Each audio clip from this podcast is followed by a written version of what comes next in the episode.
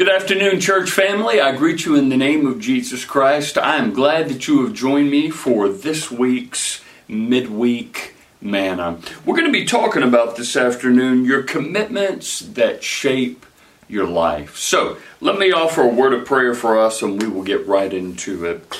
Heavenly Father, in the name of Jesus Christ, oh God, there are commitments that we uh, are responsible to and must tend to each and every day. Oh God, they are commitments of family. They are commitments, Lord, of work. They are commitments to Jesus Christ, Lord. In order to be Christ like, we must make Christ like commitments. Lord, so guide us. Uh, in doing that and being faithful to that, Lord, in stepping out in faith uh, above all else, Lord, and making, Lord, those Christ like commitments so that we all might be discipled, growing in Jesus Christ. Bless this time of midweek manna, and we ask this in Jesus' holy name. Amen. So, church, I'm going to turn to the book of Second Peter 3 11. And there, uh, our word uh, is for this afternoon. It says this Since everything around us is going to be destroyed like this, what holy and godly lives should you live? Let's think about that for a minute. And as you're pondering that scripture, here are the words to the devotion. Your commitments shape your life more than anything else. Your commitments can develop you, or they can destroy you. Excellent point. But either way, they will, in fact, define you. Tell me what you're committed to, and I'll tell you what your life will look like in 20 years. You become whatever you're committed to. Excellent truth there. It's around the idea of commitment where most people miss God's purpose for their lives. Many people are afraid to commit to anything, so they just drift through life. Others make half hearted commitments to competing values, which leads to frustration and mediocrity. Others make a full commitment to worldly goals, such as becoming famous or wealthy, and they end up being disappointed and bitter. Every choice has eternal consequences, so you need, of course, to choose wisely. And from 2 Peter 3:11, again. It says, Since everything around us is going to melt away, or in my translation, be destroyed, what holy, godly lives should we be living? The first wise decision that you need to make is to follow Jesus.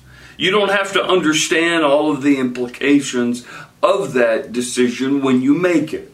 You simply need to respond to his invitation and make a commitment to follow him. And then, as you follow Jesus, commit to the things that build a holy, godly life.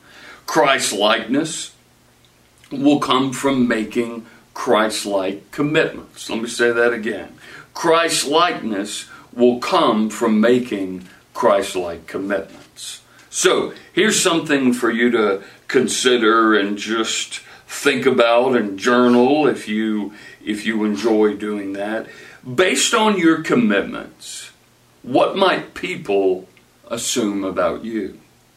What keeps you from committing to things that will help you develop Christ likeness and how can the urgency of 2 Peter 3:11 affect the way that you make commitments Think about those three things. I think that is good food for thought this day. So, there is an urgency in this text, and certainly throughout uh, the, the books of 1st and 2nd Peter.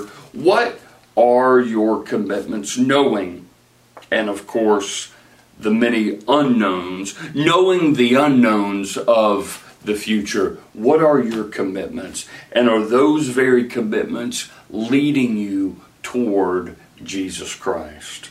And also, are those commitments making you look and allowing you to be transformed into the likeness of Christ as well? We'll leave it there for this afternoon good food for thought. Let me offer a word of prayer for us. Heavenly Father, in the name of Jesus Christ, oh God, uh, discipleship is just a fancy word for growing in the likeness of Jesus Christ. That's important for our children. That's important for each and every adult, Lord, to grow into and to know, Lord, and to share and to take seriously. So I pray we're doing that. I pray that we are trusting and obeying, and that you, Lord, light the fire from within so that we all can grow in the likeness of your Son, our Savior, Jesus Christ. In His name we pray. Amen. Church, you have a wonderful and blessed Wednesday this day. Let us all together grow in the likeness of Jesus Christ. Amen. Have a great day.